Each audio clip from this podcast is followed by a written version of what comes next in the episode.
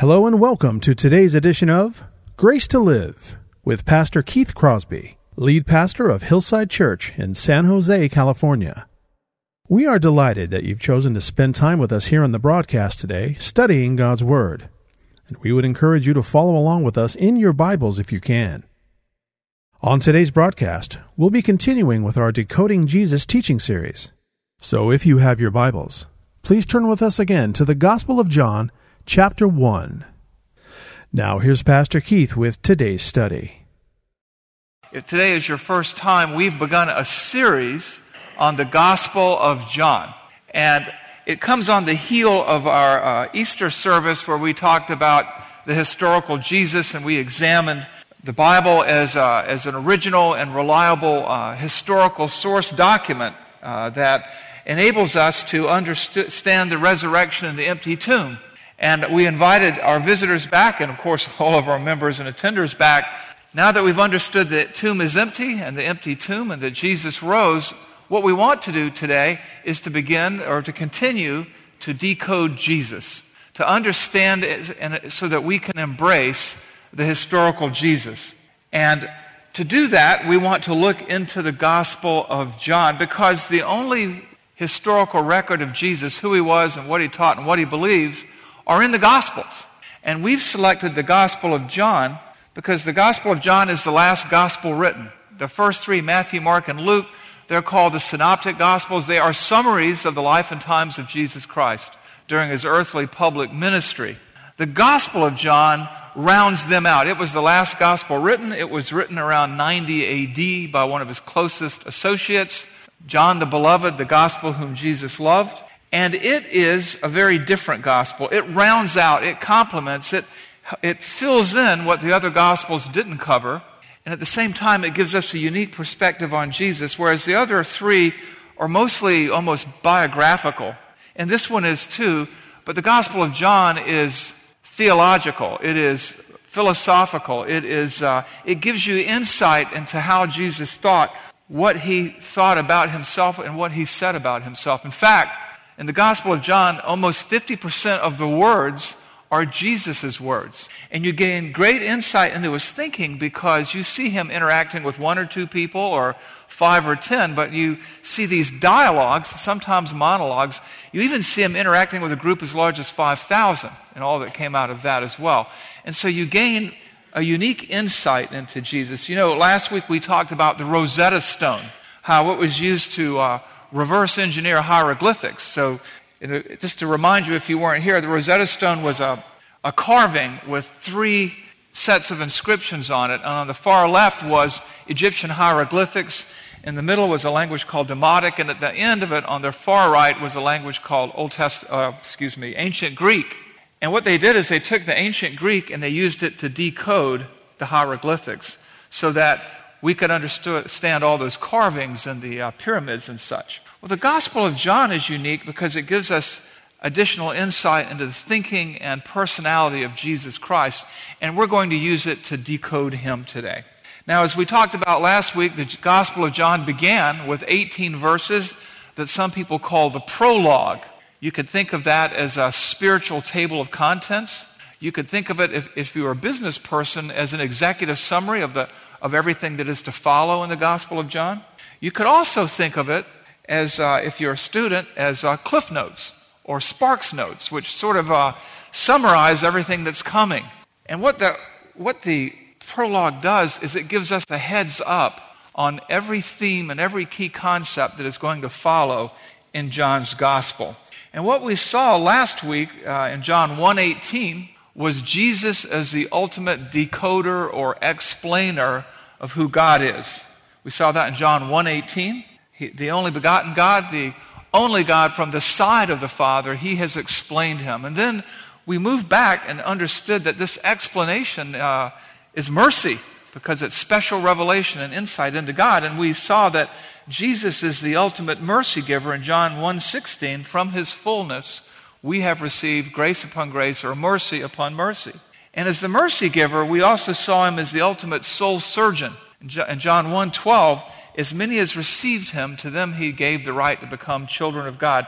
Jesus healed our relationship with God. By embracing Jesus, we are restored to God. We are restored to, phys- to spiritual health.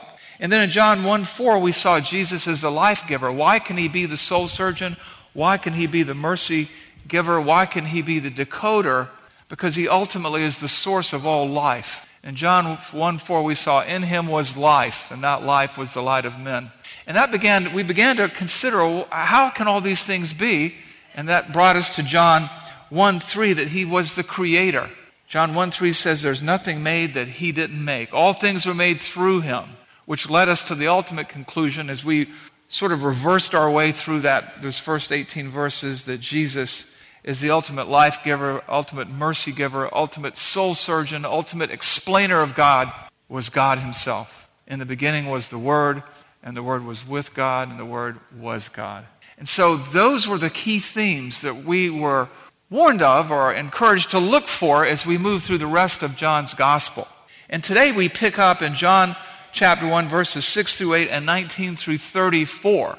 And it's, it's about bearing witness. And as, you, as we know, also last week we talked a little bit about John the Baptist, that there was a man whose name was John who bore witness to the light. He was not the light, but he came to bear witness to the light that all might believe through him. And as Christians, we're expected to bear witness to Jesus. That's why they call us Christians, right? Christ followers, little Christs. And bearing witness in this, in this age is as difficult as it was in John's time. And it's almost an impossible task sometimes. And sometimes in bearing witness, we, we get wound up or we get carried away or we, and we call attention to ourselves or we say things that distract and detract attention away from Jesus and onto us. And in this passage that we're going to study today, that we're going to sort of survey, what we see in John the Baptist, who was the final and last Old Testament prophet, is that while all this attention is focused on him, he moves all that attention onto Christ. He will not let anyone or anything distract people away from Christ. He came to bear witness to Christ. He knew that he was not Christ. And so, what we have here in our passage, what you're to watch for, is what John says about Christ, these themes in the prologue, because this passage is about Jesus, not about you and me, but we can apply it. But we also learn from John lessons in regard to bearing witness. So let me walk us through the passage. We'll start in John chapter 1, verses 6 through 8. There was a man sent from God. He was on a mission from God whose name was John. What do we know about John? He came as a witness to bear witness about the light, that all might believe through him. He was trying to point people to Jesus. He was trying to show them the way to eternal life. He was not the light, but came to bear witness to the light there's sort of an encouragement and a warning. Sometimes, like I said, we get wound up and we get in kind of a push pull scenario with people, and we, we start thinking that it's about us and not about Jesus. And John was, knew that he was not the light, but he came to bear witness to the light. Now we pick up in verse 19, and let me set this up for you. This is after Jesus' baptism. This is after Jesus has gone into the wilderness, and Jesus is going to come onto the scene here shortly. But John has been baptizing. He's caused quite a stir because he's dressed in a manner that reminds people of Elijah and the prophets of old. Is, this is taking place at a time when Israel is at an all time spiritual, and if you want to say physical or national low. There had been no word from God for 400 years, 400 years of prophetic silence. They were under Roman domination, much like they had been under domination by the Egyptians. And they were, they were hoping that a deliverer would come. Moses had said there would be a, another prophet among you like me who you were to listen to, and they were hoping for rescue. They were hoping for a Messiah. They were waiting. And then John the Baptist shows up. Verse 19. And this is the testimony of John when the Jews sent priests and Levites from Jerusalem to ask, Who are you? A lot of people would then start talking all about themselves, but watch what John says. Verse 20 He confessed and did not deny, but confessed. You see that word confessed twice there. I am not the Christ. Now, in Mark's gospel and in Luke's gospel, it said that people were anticipating and they were just waiting to hear him say, I'm it. But he says, I am not the Christ. He makes it very clear. And that confessed showing up twice there just shows his emphasis on calling attention away from himself. And they ask him, What then? Are you Elijah? And he said, I am not. They said, Are you the prophet? And he said, No. I get a kick out of this because if you watch his sentences, they get shorter and shorter. They're talk, he will not talk about himself. I am not the Christ. I am not. No. So they said to him, Who are you? We need to give an answer to those who sent us. What do you say about yourself? What do you say about yourself? Don't we love to talk about ourselves? Not John. Not John. John is going to give as little information about himself as he can. I can think of about 10 stories from the hotel business that would come into play here, but I'm going to leave you in the dark, okay?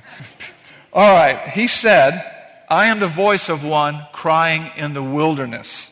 Make straight the way of the Lord, as the prophet Isaiah said. Now, this is huge because John is on a mission from God. There's no question about it. He is God's mouthpiece, he is a prophet. And even here, he sort of claims a prophetic mantle because he says, I am the voice of one crying, Make way the straight of the Lord, as the prophet Isaiah said. Here's where they miss it. And when you think about the prologue, he was in the world, but the world did not recognize him. He came to his own, and his own received him not. You're going to see this play out here. This is why the prologue is the executive summary. He just told them that the Messiah is coming. He just told them, and they knew from Isaiah's prophecy the Messiah is God. And in Malachi, the last prophetic voice they would have heard, it says, you know, make straight the way of the Lord. The Lord's glory will be revealed to you. These prophecies indicate that God is coming in person. He's going to come to his people. He's going to come to his uh, temple. Look at Malachi 4, 5, and 6. Behold, I send you Elijah the prophet before the great and awesome day of the Lord comes. This is why they thought he was Elijah, okay? But what's going on, this, this is not the great and terrible day of the Lord. That will come in Revelation. All right? He will turn the hearts of, his, their, of the fathers to their children, and the hearts of the children to their fathers, lest I come and strike the land with a decree of utter destruction. So they're a little, they, sh- they should be more than a little nervous. But watch what they do here. Now, they had been sent from the Pharisees. That's a parenthetical statement. It's like an aside. It's like the narrator's going, and they came from the Pharisees. Why is that? Because the people who ran the temple did not believe. If, if you had to draw a parallel today, you know, you have the old mainline denominations and you have the angry hyper fundamentalists, you know.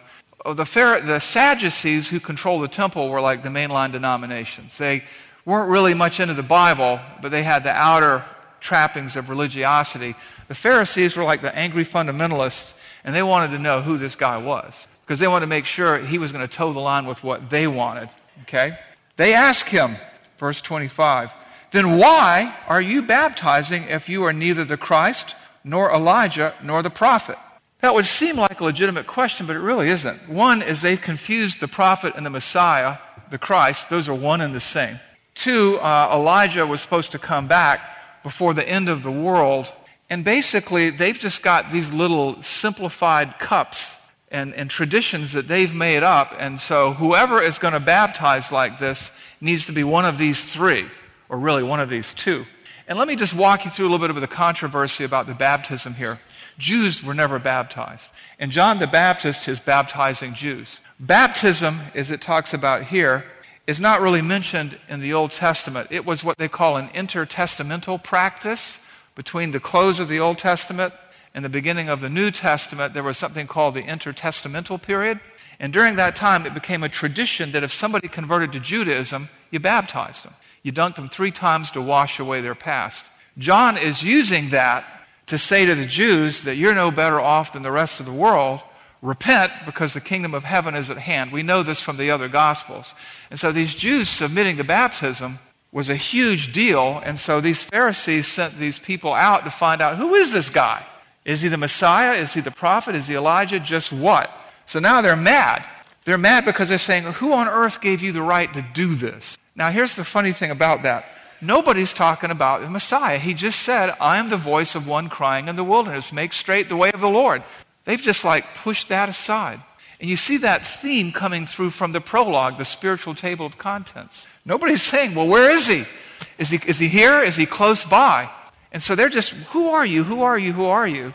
And John, with incredible humility and more than little patience, answers their question in verse 26. John answered them, I, I baptize with water, but among you stands one you do not know, even he who comes after me, the strap of whose sandal I am unworthy to untie. These things took place in Bethany near across from the Jordan where John was baptizing. So he says, he doesn't even get into a debate with them. You know, there are people who they, they ask you a question, but they really don't want an answer. And you know that if you try to answer them, if you try to debate with them, you're just wasting your time. There's no need to try to explain yourself to people who are intent on misunderstanding you. So John just says, Look, I'm, I'm baptizing with water, but the one who comes after me, he is a whole different animal than I am. He's the main issue, and he is going to baptize you. Uh, excuse me, here he points out that he says that, and this one, I'm not even worthy to unlace his sandal. Now, in Jewish culture, the lowliest of lowly servants was the guy who, when all the people came to your house with their dirty, stinking feet, because they wore sandals in those days and walked through the town, somebody had to wash those feet. And it wasn't going to be the head of the household, it wasn't going to be anybody of any rank, of any, of any prestige. And John is saying, the one who's coming after me is the main issue. Me, I'm not even worthy to undo his sandals. I'm not even worthy to wash his feet. And then you have this curious verse here in 28. These things took place in Bethany across the Jordan where John was baptizing. There's two Bethanies, one near Jerusalem, one near the Jordan. What you're telling, what, what you can see here from that last verse is that, is that whoever's writing this is an eyewitness and he knows the territory really well. Verse 29. The next day he saw Jesus coming toward him and said, so now 24 hours have passed, give or take. Jesus comes walking in from the temptation. He's already been baptized. He's been out for 40 days and 40 nights in the desert. And he comes walking up, and John the Baptist says this Behold, the Lamb of God who takes away the sin of the world.